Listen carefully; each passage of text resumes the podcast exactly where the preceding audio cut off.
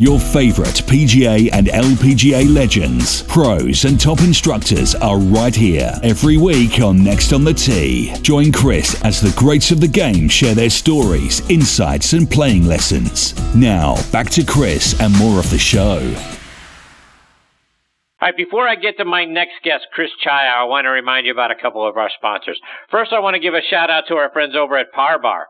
Energy and focus on the course are essential, whether you're playing, you know, out on tour, in your club championship, in the member guest like I'll be playing in this weekend, or just your weekend four ball with your buddies. Par Bar is the golfer's nutritional bar that can help you with both of those things, energy and focus. Eat some before you get to the first tee and the rest every three holes until it's finished. You're going to play with more energy and focus to win. Par Bar was developed by a lifelong golfer and a food scientist to help all golfers play their best. Go online to parbargolf.com and order yours today. We also really appreciate our friends over at the Ben Hogan Golf Equipment Company. All Ben Hogan irons and wedges are handcrafted one at a time in their Fort Worth, Texas factory. No mass production, no shortcuts. You can now order custom made irons, wedges, and hybrids at benhogangolf.com. They, they'll build their clubs to your specifications, and best of all, charge you a fraction of the retail price. Check out their complete line of forged irons, wedges, utility irons, hybrids, bags, and accessories by going online to benhogangolf.com. All right, now back in making his fourth appearance with me here on the French Lick Resort guest line is Chris Czaja. Let me remind you about Chris's background. He's from Greenwich, Connecticut, played his college golf at East Carolina University and earned his degree in marketing. He's been a, a PGA golf instructor for the last 25 years at Boca West Country Club in Boca Raton, Florida. And if you haven't checked out that golf course, go online and, and check it out. It is fantastic looking. He was named the PGA, uh, PGA Teacher of the Year for the South Florida section of the PGA of America back in 2009 and has been so every year since. He's also been a swing fix instructor and contributor doing videos, analysis, and writing articles for the Golf Channel. And I'm honored he is back again with me tonight here on Next on the Tee. Hey, Chris, thanks for coming back on the show. Hey, my pleasure. Good to be with you. So, Chris, as you can imagine, the topic of the night is the U is the U.S. Open and what we saw at uh, at Shinnecock. I want to get your thoughts. What did you think about what you saw this past weekend? Well, uh, for, first and foremost, uh, I want to congratulate Brooks Koepka for. I mean, it's just an outstanding uh, back-to-back win in the U.S. Open. But um, being from uh, that part of the country, uh, Shinnecock Hills is an amazing place, and I was very excited to watch it on TV.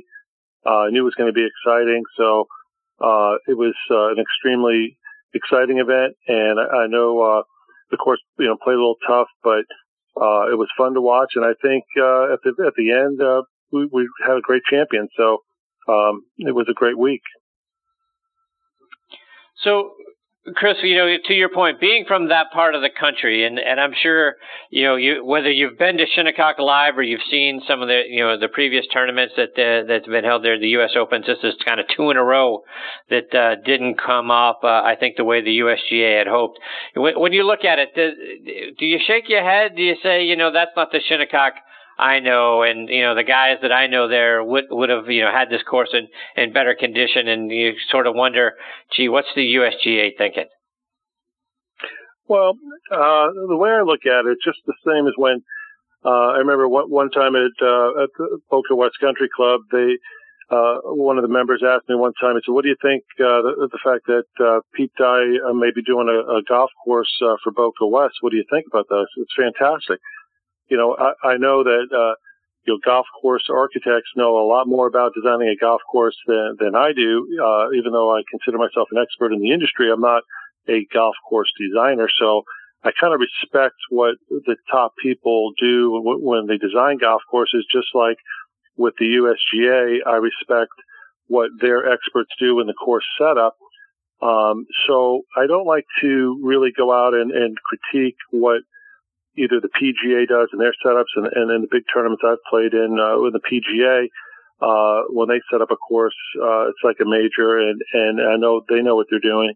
So I think the USGA, they did the right thing in the way the Shinnecock was presented with, you know, the fewer trees. It was more open.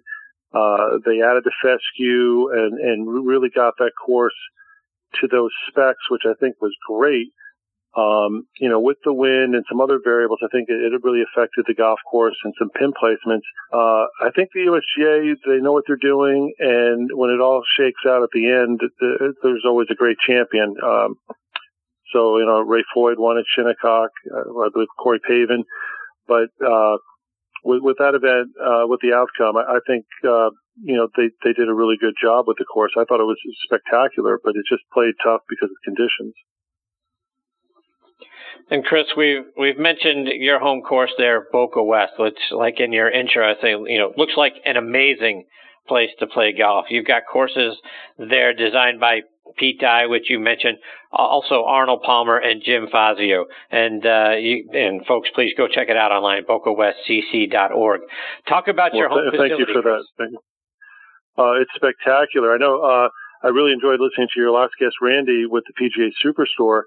And, you know, just to give the listeners an idea about Boca West, I mean, there's four courses. There's two Arnold Palmer designs, and they're all in just perfect condition. The club last year recently opened an additional 160,000 square foot of clubhouse in the golf building. Uh, so the pro shop is spectacular. There's an indoor simulator in both locker rooms. Uh, the restaurants are unbelievable, but the, the golf is, you know, is king at, at Boca West. The, the courses are, are just uh, super. Um, you, you, can, uh, you always play, you know, with four courses, the variety is, uh, is really very unique for a country club.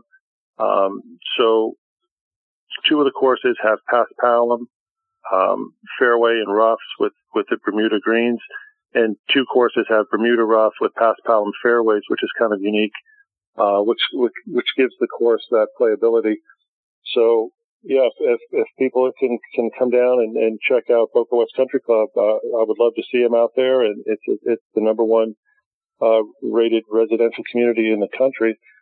So it's got uh, it's got all the amenities. It's uh, I think there's 35 tennis courts. Uh, uh, so it's really a beautiful top country club in, in the area and in the country. And uh, anybody that's interested, please check it out online or, or stop by down in Boca Raton and, and check it out. So, Chris, you're, you're right there on the water, right? You're stone's throw from from the Atlantic Ocean. So I got to imagine mm-hmm. you're dealing with a lot of the same things that we saw at Shinnecock with wind, right? So wind, afternoon rains, those sorts of things. Talk about, you know, give us tips for for those for those folks that live in that kind of climate, right? How do we deal with the constant wind coming off the ocean? How do we get better shots towards the green, particularly when we're looking at 100 yards in? Because those sort of sand wedge, wedge shots tend to balloon when we're dealing with the wind. How do we hit better shots when we're dealing with windy conditions? Well, first of all, when it's windy, that's the time when you want to go out to the range and, and get a feel for the conditions. Don't shy away from the, the range or the golf course when the conditions are not perfect uh, because that's how you learn how to play the game. When, when you catch a day maybe with light rain, go out and play on the course in, in the light rain as long as uh, there's no lightning. If there's wind, you know, go out and, and try to learn how to control your trajectory in the wind. Uh, I'm a big believer, as you know, uh, we've, we've talked about this in the past uh, on your show. I'm a big uh, believer in on-course instruction.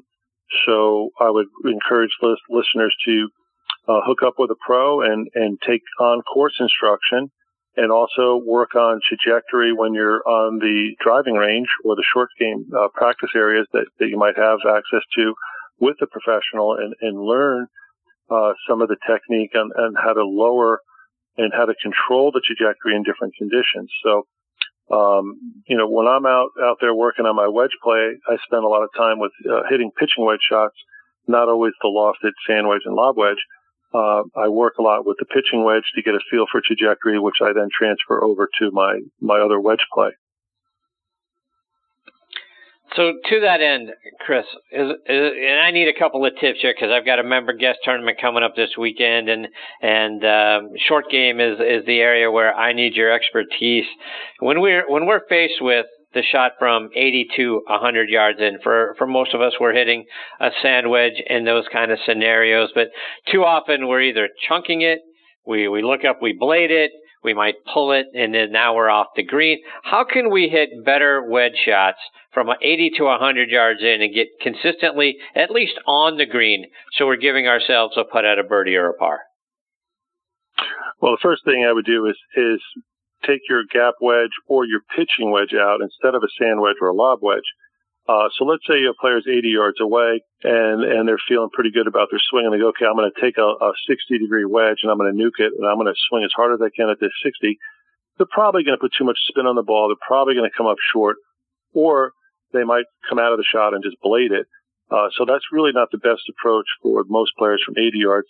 So let's say they go to a sand wedge and now they're trying to get dialed in on that 80 yard shot to a pin with a sand wedge they might try to get a little too cute with it and they go at the pin too much and they might miss the green or come up short.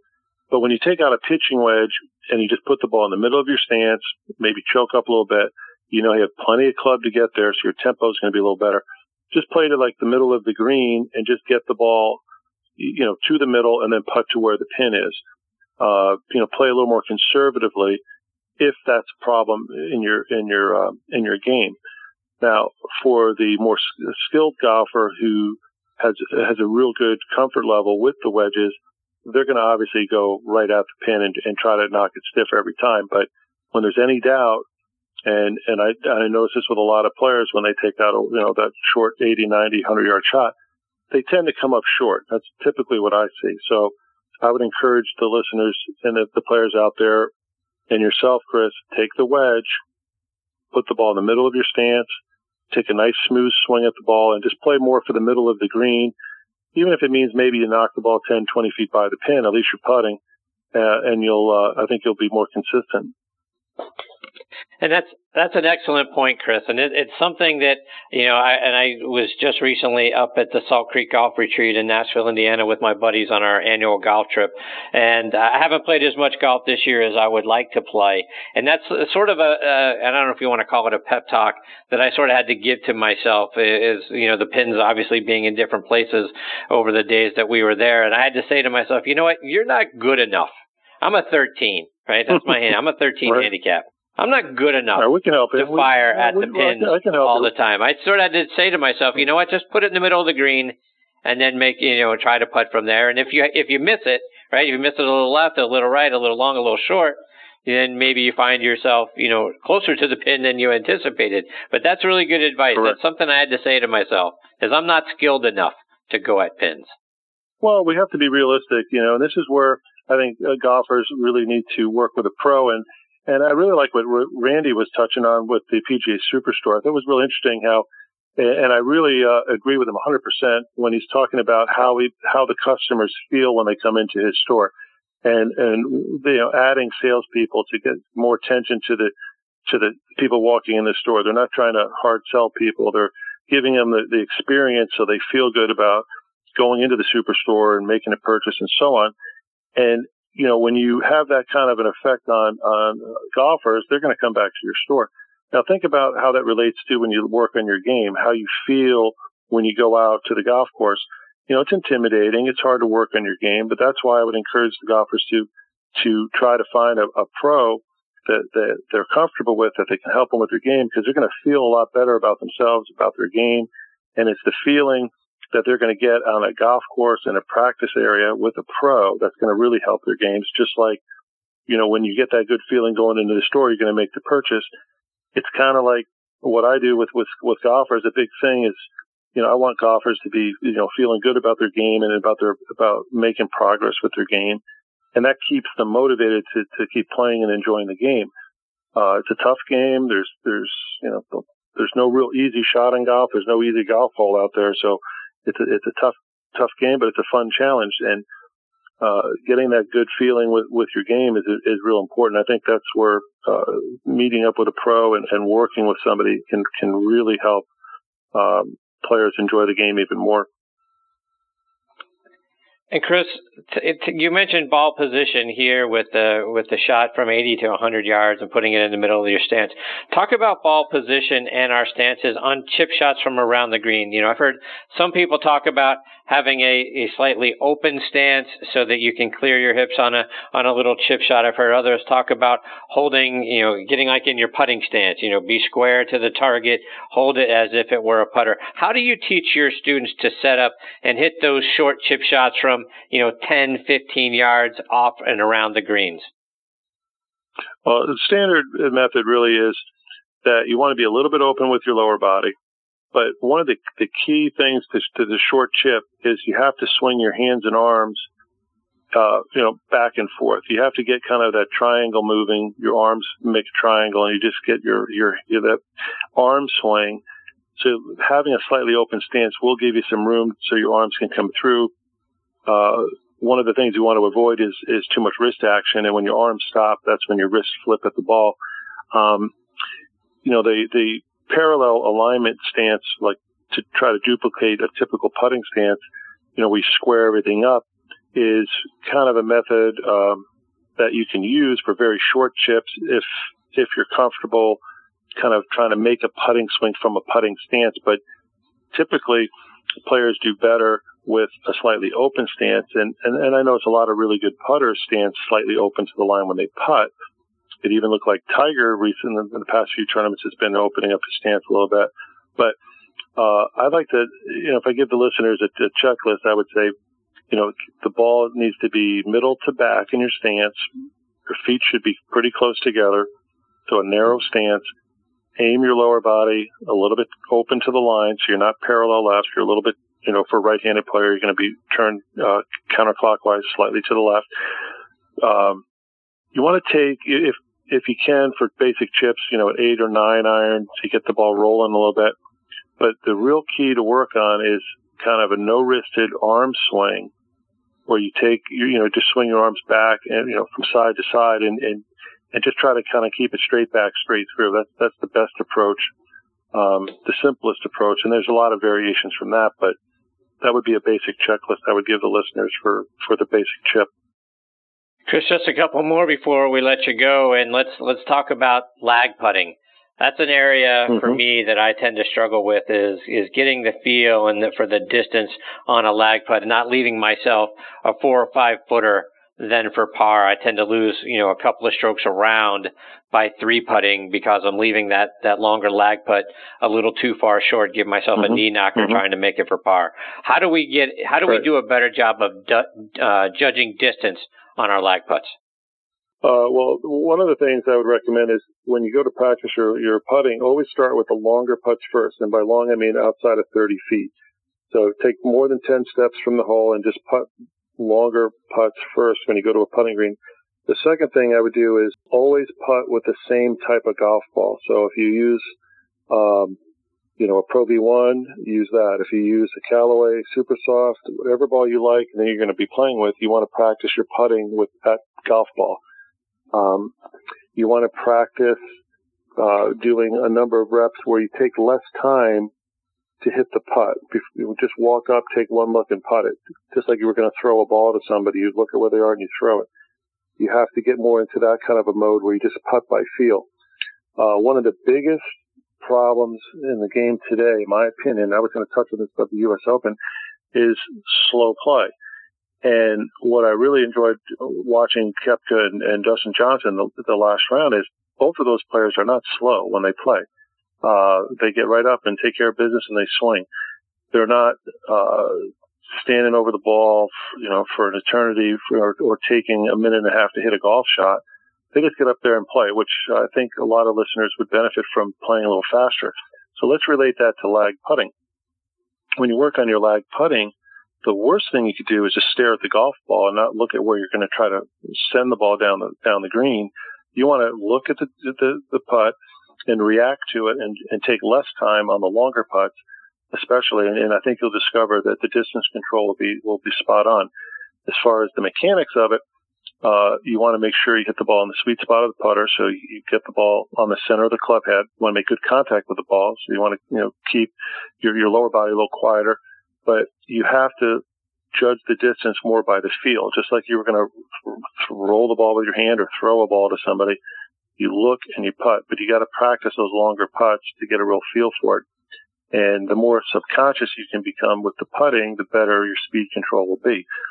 So when I'm putting really well, when I look at that putt and I just visualize it and I get up there and putt it and then lo and behold, I get up there, the putt is close to the hole. You know, sometimes I'm a little surprised thinking, wow, I made, you know, that was real easy to get it close from 60 feet. But when I think about how I'm doing that, it's very subconscious. It's not like I'm forcing myself to do it. I'm just looking and putting just like I would throw a ball to somebody standing, you know, 20, 30 yards away. I could just throw the ball to them and, and have good accuracy. So I think golfers need to tap into that a little bit, but spend the time uh, on the golf course when you have time to practice or putting green, just doing longer putts. You got to practice those. Don't just stand there doing drills from three, six, nine feet from, you know, setting a tee in the ground and just hitting those putts. You got to, if you want to be a good lag putter, you got to hit the ball solidly and you got to practice those. But again, take less time, just look and putt and you'll probably discover you're going to do a lot better than if you really grind over every putt for, for 45 seconds before you hit a putt, uh, or a minute, you're just going to do yourself a disservice. You're not going to putt as well. You're going to tense up. You're probably going to leave it short. Um, so that's, that's the advice I would give players for longer putting.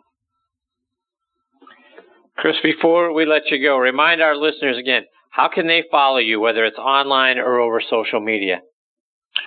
Well, the best place uh, to follow me really would just be go on my website, which is uh, christianchaya.com, and my last name, the spelling is C-Z-A-J-A. They can find me on my website, christianchaya.com, or uh, on LinkedIn would be great. Uh, and I would uh, encourage everyone, they can reach me at Boca West Country Club.